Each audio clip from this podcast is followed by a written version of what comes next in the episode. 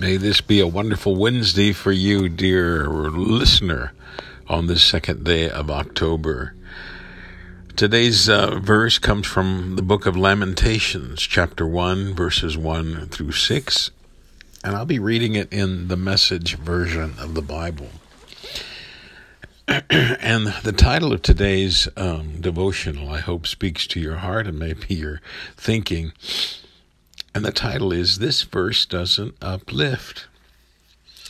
So, hear now the Word of God as I begin in verse 1.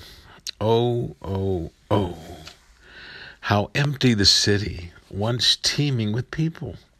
A widow, this city, once in the front rank of nations, once queen of the ball.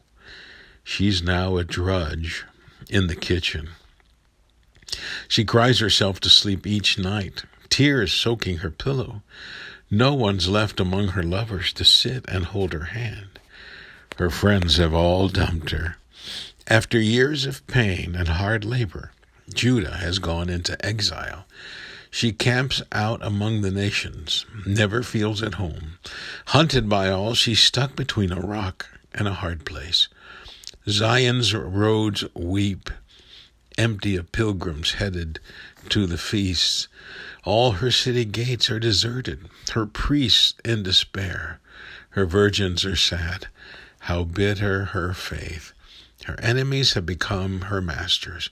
Her foes are living it up because God laid her low, punishing her repeated rebellions. Her children, prisoners of the enemy, trudge into exile. All beauty has drained from daughter Zion's face. Her princes are like deer, famished for food, chased to exhaustion by hunters.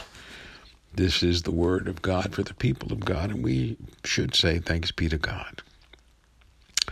Well, as we start this wonderful Wednesday, let me reassure you that it begins in your spirit and it can spread to all corners of your life. Any day started in Christ Jesus and through his holy word and prayer brings a spark of life to the one who seeks it.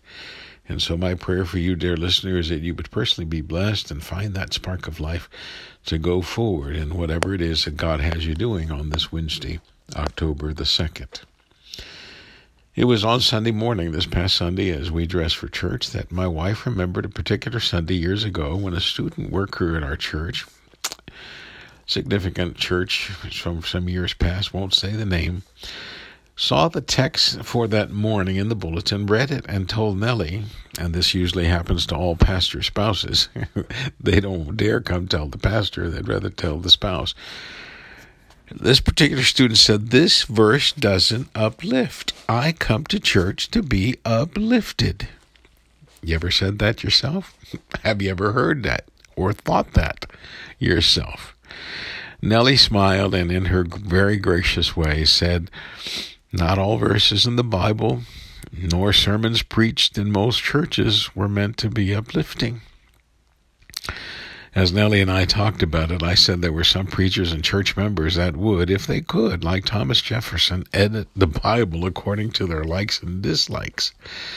I repeat to you, dear reader, as I've done in the past, and again, do it right now. The Bible is an honest book about honest and dishonest people, and every single one of the persons in the Bible is human and, as such, imperfect. The message in the Bible is also an honest love message from God that can lift as well as set straight each heart. It's as if a child asks for chocolate for breakfast, lunch, and dinner because the child loves the sweetness of the chocolate. Imagine the impact such a diet would have on that child in the same way if you open the Bible only to find the chocolaty passages in it. You're headed not only for tooth decay and obesity and all that comes with it, you're headed for certain death. Death by chocolate. This entire book of Lamentations has been the subject of much discussion, and many have asked, why is this book even in here? Again, honesty requires telling. And truth be told, this is about the unfaithful people of God. Judah and Israel as nations found it easy to wander off the path and away from God. Like children whose parents leave the door open will walk out and towards whatever is attractive. It's as if the music from the ice cream truck on that particular day is especially loud and appealing. And Mama left her purse within the child's reach, money in hand, music in the ears, and the door wide open is a formula for failure. In the same way, the people of God easily found it to stray. So do we. So do we. Yet this message does not close the Bible. Lamentations is not the last book in the Bible. This is found early in the story, and further reading of the pages that follow will tell the glorious story of God's love and God's open door policy for his children. That's for you and for me.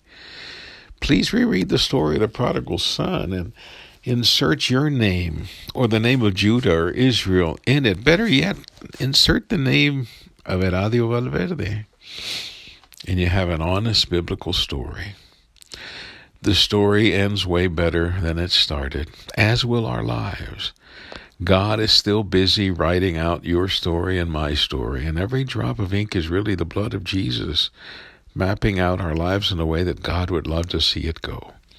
If we are unhappy, we are seeing too much red ink on a certain page. Remember, the story is not yet over. God is still writing. Here's a hint peace, patience, and God's pace make for a better story. Let's pray.